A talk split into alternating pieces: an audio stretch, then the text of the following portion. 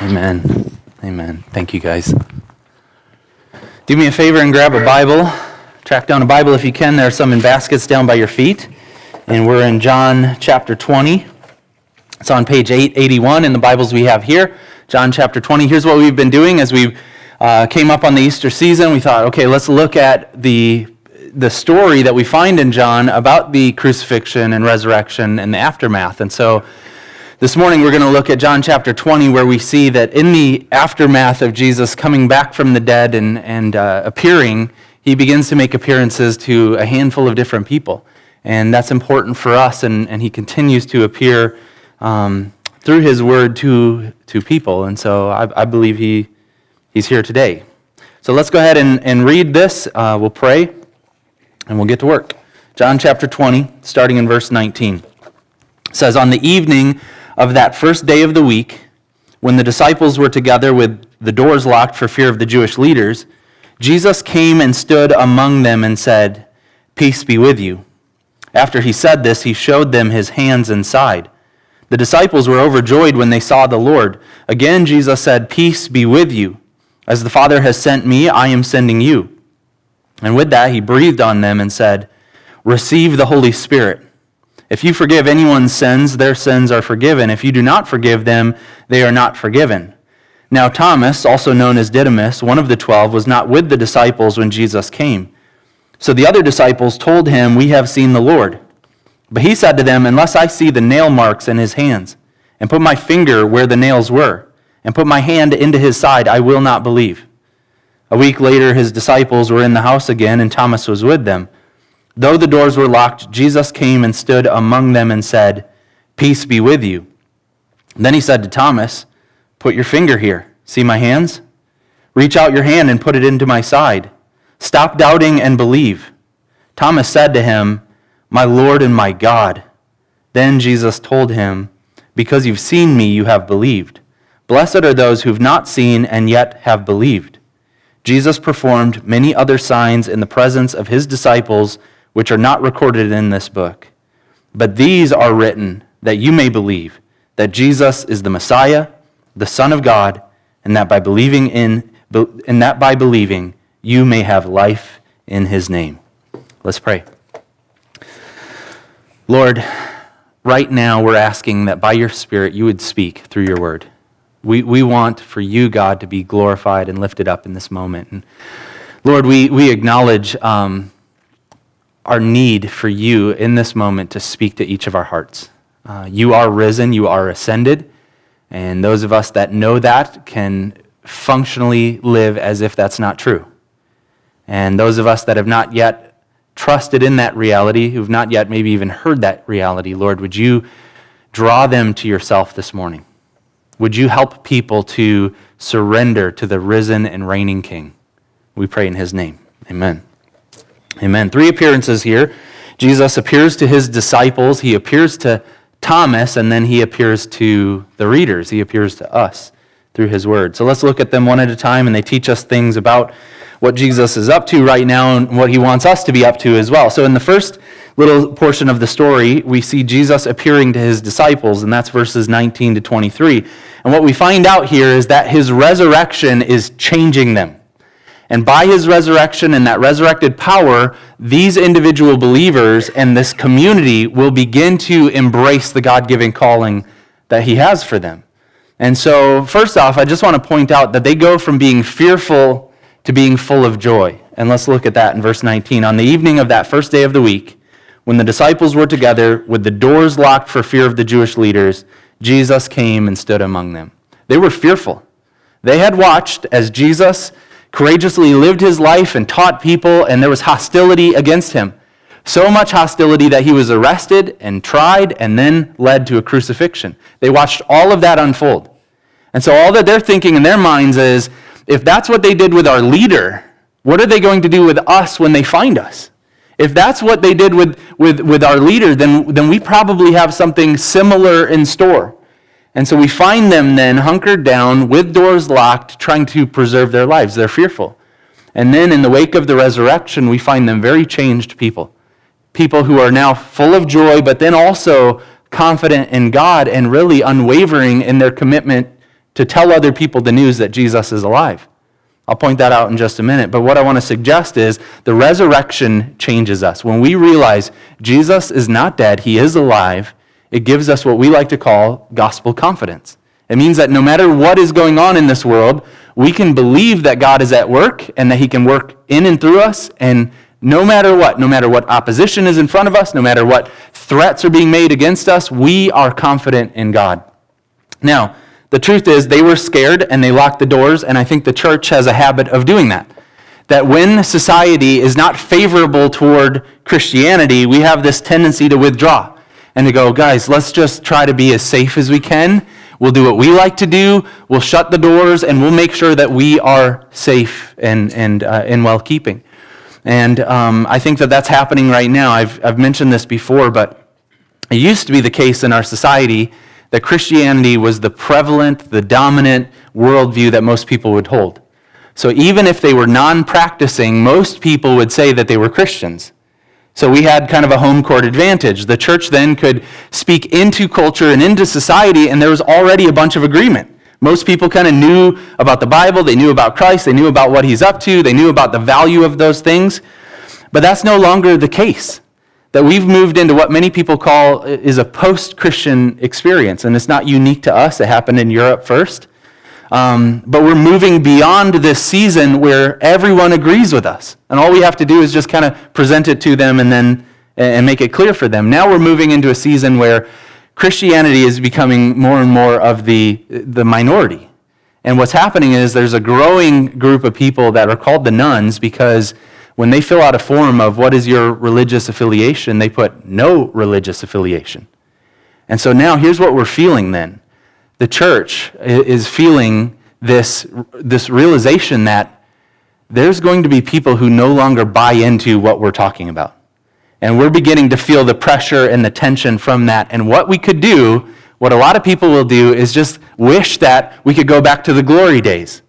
Oh, it would be nice if we could just go back and everyone liked us and they would listen to us and all we had to do was, you know, do a better version of any other church and people would show up for it. Now we're moving into this situation where we have to have this gospel confidence because you know that people are not as willing to hear the message of what, what, we, what we proclaim. And so we have to be people who are resilient. And I think that the resurrection does that. In fact, look, look at verse 19. This is what happens for them. Jesus came and stood among them and said, Peace be with you. After he said this, he showed them his hands and his side, and the disciples were overjoyed. So they go from being fearful to being full of joy. They go from being fearful of their lives to now experiencing the emotion of joy, and that begins to radically change how they interact with the world.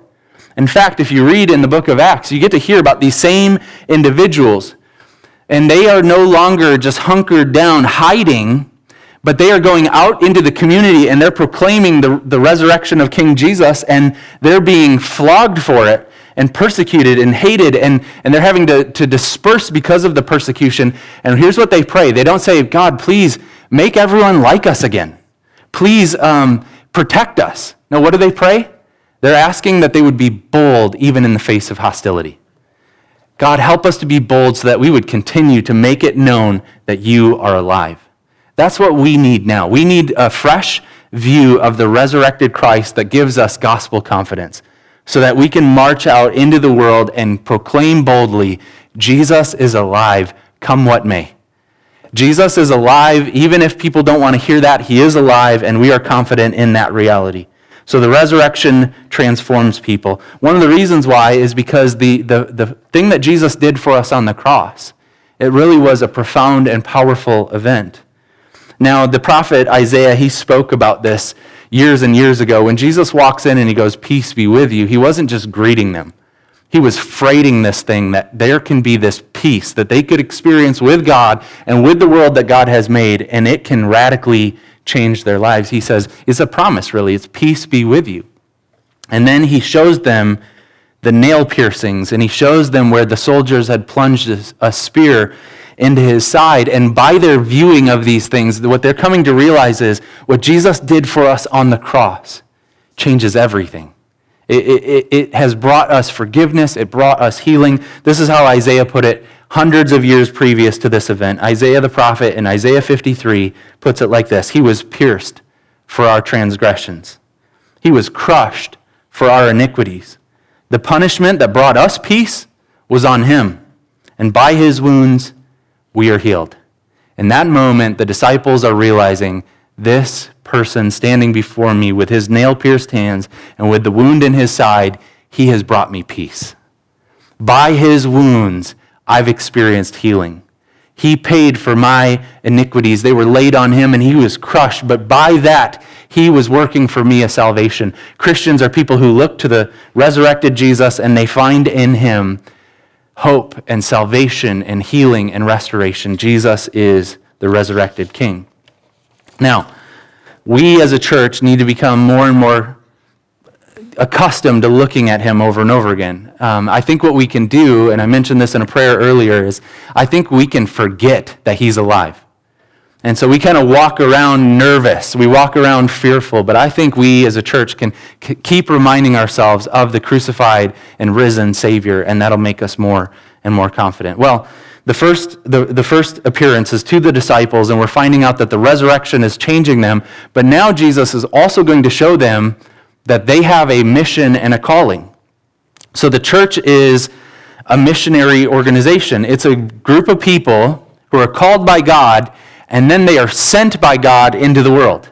And this is an important thing for me. I think that our, our campus has started out in this way. We, we believe this to be a very, very important truth. Church isn't just for gathering believers together. We do that, but we do that for the sake of scattering. Because God sends us into the world with his namesake for the good of the community. And, and so we want to be a, a, a missionary church. And this is how Jesus puts it in verse 21, one of my favorite verses in the Bible. It says, Again, Jesus said, Peace be with you. As the Father has sent me, I am sending you. As the Father has sent me, I am sending you. He's looking at his disciples and he's saying, Here's what you need to know you are a sent group of people. You are deployed. You are sent into the world just like the Father sent me. Now, what did, what did the Father do in the sending of his Son? What does it look like for Jesus to be sent? Because that's going to be the, the, the pattern that we need to try to figure out. Well, when God sent his son, what did he do? He moved into the neighborhood. He came into the neighborhood and he lived among people. He, he, he interacted with people. He developed relationships with people. He spent time very strategically with a group of people, investing himself in them. He had meals with people. He opened, he, he, would, he would go to tables and he would, he, he would spend time with people, and the people who were most magnetized to him were not the religious people, they were actually disreputable people, people who, that other people would look at and go, they're dirty sinners. Doesn't Jesus know what he's doing? He's spending time with people that he shouldn't be spending time with, but, but they were magnetized to him. So, what would it look like for us then to be sent into the world just like Jesus is sent into the world? What would it look like for you to begin to think, how could I display the character of Christ tomorrow morning when I head to work? So that when people interact with me as a fellow coworker, it would feel like they're interacting with the Lord Himself. There's something beautiful about the way that I gently deal with people. There's something attractive about the way that I go about my work, and people are drawn to that and compelled by that, and they feel safe around you. They, they see you as this representation of, obviously imperfect, but a representation of what God is like. And you're going to work then, sent by Christ Himself, displaying to the watching world what it looks like to be a follower of Christ. I, I think, I hope that you will embrace this high calling. I think that's what Jesus wants for us. Ordinary believers who are scattered, who are sent out in His name to reflect His goodness to a watching world. So please, Continue to pray and think about this. What would it look like for you to display God to a watching world? He has sent us. And so we want to design our church to help us do that. When we get together, we, we don't just want to keep stacking this place full of people. We want to do stuff in here that helps us to go away from here. We want to do stuff that's going to equip and train us to live faithfully. Now, I guess what I should say right now is we've been at this now for a couple years, and it is slow going right? we I've been saying this in our pre launch meetings and in our sermons, and I've been talking about this for a long, long time. And I, I could, if, with my finger on the pulse of our campus, I could say, we want this to be true, And we do this from time to time, but a lot of us were doing this in fits and starts. We need help, don't we? If we're going to live on mission, if we're going to be sent people, we need help, and Jesus is well aware of that. Look with me at verse 22. He sends his Holy Spirit. Verse 22, and with that, he breathed on them and he said, Receive the Holy Spirit. If we could do this in our own strength, it's not even worth doing.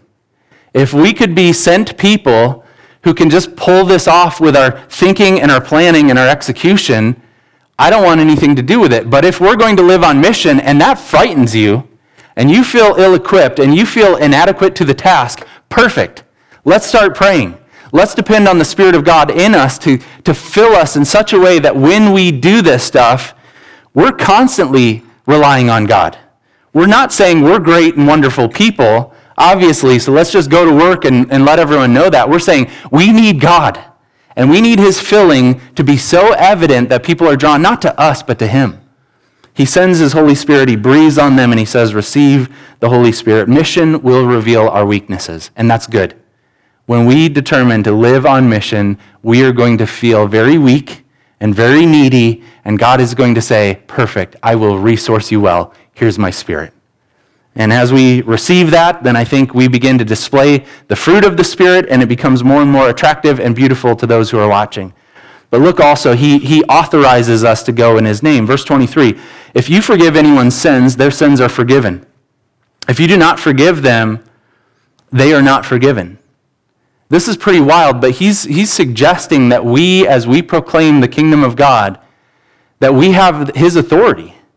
That, I mean, we don't look at people and determine their eternities. I think that would be foolish of us. I know I'm not competent to do that. But when I preach the gospel, how people respond to that preaching, how people respond to that, it, it actually reveals whether or not they're responding to God. And you and I, with our ordinary mouths, we can go into work and we can begin to talk about Christ and we go with the authority of Jesus himself. It's a wild reality, but it is true. Jesus uses ordinary people like you and like me to, to speak the kingdom into existence in people's lives. So we're authorized agents of God. So the first appearance, Jesus is beginning to tell us what we're supposed to do. As a church, we exist to let other people know God is real. We are sent into the world, and we do that very strategically. We do that intentionally, trying to help people know what God is like. Now, the second appearance is to an individual, individual. His name is Thomas, and we see this in verses 24 to 29. So Thomas uh, wasn't there when the first episode happened, but now he's on the scene. Let's look at it. Verse 24. Now Thomas, also known as Didymus, one of the twelve, was not with the, with the disciples when Jesus came. So the other disciples told him, We've seen the Lord. But he said to them, Unless I see, see the nail marks in his hands and put my finger where, his, where the nails were and put my hand into his side, I will not believe. Now, this is fascinating to me. Okay? Can you imagine if Jesus showed up at church and he, he kind of got up here and he said, Okay, guys, this is really incredible. I'm going to send you guys in my name, with my authority, with the gifting of my spirit so that you guys can tell people the news of the fact that I'm alive and what I've done for, you, for them. I would expect that the very first time that they would engage in telling people that news, they, it would be wildly successful, right? That all, all, kinds of people would hear that and go, We're on board. We believe that. But what ha- what's the first case study that we get after that event happens? If we had evangelism training from Jesus himself, and he says, Here's what I want you guys to do, the very first case study of Thomas, he goes, I don't buy this stuff. I don't buy this stuff.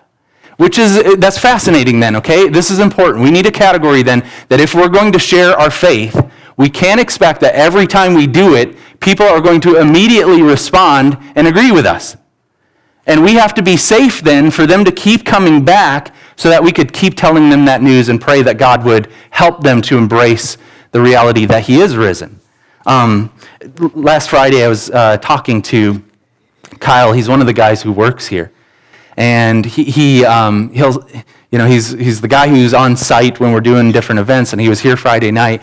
So I'm just chatting with him, and he goes, Yeah, um, when you guys first started coming around, he's like, I'm not a Christian. So I was just curious to see what you guys were going to be like. I was trying to feel you out to see if you were like weird and going to do a bunch of bizarre stuff, and you guys are pretty normal. And so what he started to do is, and, and hopefully he's not listening right now, but if he is, whatever, um, he would start to come into the back of the services, and he would listen. And he told me last week, he's like, Yeah, I, I don't agree with what you say. But every time that I listen, I feel like it's for me. And what I'm realizing then in that moment is there's a process going on here. That God is at work in this dude's life. And my hope and prayer is that he would come to saving faith in Christ. But I'm not going to rush that process. I'm not going to demand that he makes a decision or stop wandering into our church services, right? I'm going to I'm going to honor the fact that he feels safe around us and willing to explore this thing. So Thomas doesn't come to belief in Christ right away. What does he say? I need proof. Give me some evidence. Now, I've been talking to our church family this whole time. Let me talk to anyone in here who, who your guy is Thomas. Like you recognize, I don't fully buy this stuff, and what I need is some pretty significant proof. If God were to show up and give me a sign, game on. But if not, I don't know if I can buy into it. I need proof. I need to see the evidence that the person that you're claiming is the resurrected Christ is the same dude that I saw pinned to a cross. I need that proof. And so that's exactly what he's saying.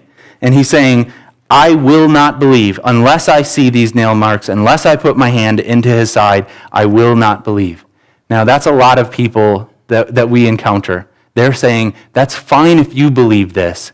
I'm not going to buy into that unless there's significant evidence. And, and, so we need to be the kind of place that points them to the evidence. Let's look at what happens here in verses 26 and following. A week later, his disciples were in the house again, and Thomas was with them. Though the doors were locked, Jesus came and stood among them and said, Peace be with you. Then he said to Thomas, Put your fingers here. See my hands? Reach out your hand and put it into my side. Stop doubting and believe. Jesus meets Thomas and he personally interacts with him. And the commentators point out he's rebuking him for his lack of faith. Stop doubting and believe. But what he does is he points Thomas to the fact that there are scars in his hands, there is a wound in his side.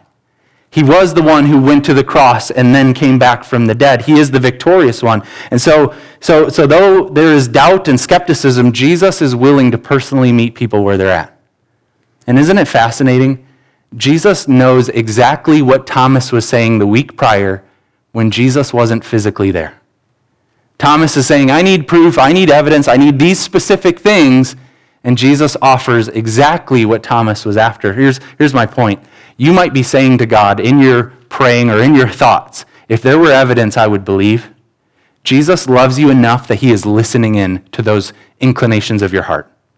Right now, if you're saying, if God really does exist and if Jesus really is resurrected from the dead, I need proof. Jesus loves you enough and is here in a way where he is listening to your request and he is willing to meet that request that he is willing to give proof. In fact, the resurrection itself is proof that you can believe Christianity. If you want to be certain that Christianity is real, look into the resurrection. Look into whether or not you believe it really did happen.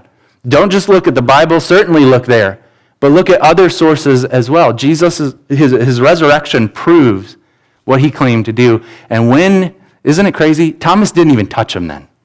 Said, I need to touch it. I need to touch those wounds. I need to make sure it's not just hocus pocus. But when he sees the wounds of Christ, it communicates something very deep to him. And he begins then to worship. He begins to recognize what Christ has done. There was a minister in England during World War I. His name's Edward Shillito, and, and uh, he wrote a poem, and he was talking about what he was recognizing about the cross and resurrection and his Jesus appearing to the disciples and in the face of all of these trials and hardships that we go through. Many of us, we, we're, we're like Thomas, but there's more to the story. We're doubters, we're skeptics. And a part of the reason why we have such a hard time with God is because we find the world so broken and painful. And, and we think, man, if God is really good and loving, why does my life look and feel like this? Why does my life feel like it's so chaotic and, and, and broken and out of, out, of, out of whack? But the scars of Jesus speak very deeply to our hearts. This is what Edward Shillito said in his poem. He said, The other gods were strong, but thou were weak. The other gods, they rode to their throne, but thou didst, did stumble to yours. But to our want, only God's wounds can speak. And not a God, and not a God has wounds, but you alone. There is no other message out there, no other worldview out there that offers what Jesus offers. He understands the brokenness of the world, he understands it full well. And when we look on him and we see the piercings, when we see the agony that he went through for our salvation, it changes us. It certainly changed Thomas. Look at how he responds in verse 28. Thomas said to him, My Lord and my God. When he sees the wounds, he now worships God and he affirms and confesses, You are no ordinary guy. You're not just Jesus of Nazareth. You are the Lord and you're my God. He, he appropriately confesses Christ as Lord, and that's what we want for people to experience. Jesus wants to meet you where you're at he loves you enough to hear the, the prayers that you're offering. God, could you please prove that I'm real? And He is this morning showing you His nail pierced hands and He's saying, It is real. Come to me. And what we want then is for you to be able to say, My Lord and my God. Well, Christ explains then the unique privilege that Thomas has in verse 29. Let's look at it. It says, Then Jesus told him, Because you've seen me, you've believed. Blessed are those who've not seen and yet have believed. He's saying, you, you, Thomas, you get to see the physical resurrected body of Christ. But there are going to be a lot of people who come after you who don't have that privilege, and they are blessed. You see and you believe, but there are those who will hear and see in the scripture, and they will believe it to be true. And that's many of you in here this morning. You believe that Jesus is alive, and you know his wounds to be true and for you, and that has changed your life. So Jesus appears to the individual. He's still doing that today. Here's the last appearance in verses 30 to 31. Here's what I see Jesus, through his word, continues to appear to us. He appears to those who will read and listen and take note of what is here. Let's look at verses 30 and 31. Jesus performed many other signs in the presence of his disciples, which are not recorded in this book. But these are written that you may believe that Jesus is the Messiah, the Son of God, and that by believing you may have life in his name. Here's what John is saying the whole purpose of writing all of these different things down, the whole aim of his book, and I would even expand that out to say the Bible, the whole aim of it is that people would see Jesus and they would trust him as Lord and Savior, that they would believe in him. I, I think that that's the whole point of Christianity belief in Christ, the Messiah, the Son of God. I hope that everyone in here is able to say, I believe in him. I believe that he went to the cross and he died, that he was pierced, that he came back from the dead, that he is resurrected, that he maintains his scars to continue to communicate to us his love. I believe that Jesus appears to us and is appearing to us through his word, even right now. So I'm going to invite the band to come up, and I just want to wrap this up very briefly. But here's what I see all three of these appearances remind us of the goal of Christianity. And as a church, we got to keep this in front of us. The goal of Christianity is Jesus Christ crucified and risen, offering salvation to all who would believe in him. That's, that's what we're all about. The church is meant to be a missionary organization that goes out, is sent out, telling people that awesome news. Jesus personally meets skeptics where they're at because he loves them that much. He's willing to show himself to them in a variety of different ways. And the message of Christianity and the Bible itself is designed to help us see Him and believe in Him for salvation. So I'm going to pray. Why don't we do this? Why don't you stand with me? And I want to pray. Um, and I'm going to believe that Jesus is making invitations in this moment. So let's bow. Lord, you are alive, and by your Spirit, you are here. And your resurrection is real. And so we're asking God in this moment, and we can be bold and audacious, but we're asking God for anyone in here who has not trusted in you as Lord and Savior. By your Spirit in this moment, could you make yourself so real so profoundly real that our souls can't help but to be stirred, and for our lips to then say, My Lord and my God. God, would you in this moment make Jesus real to each of us? And for those of us that are believers, would you help us to get on board with this agenda that you want us as your people to be sent into the world filled with your spirit, proclaiming the kingdom of God until you come? Would you help us to do that, please? In Jesus' name, amen. Let's worship.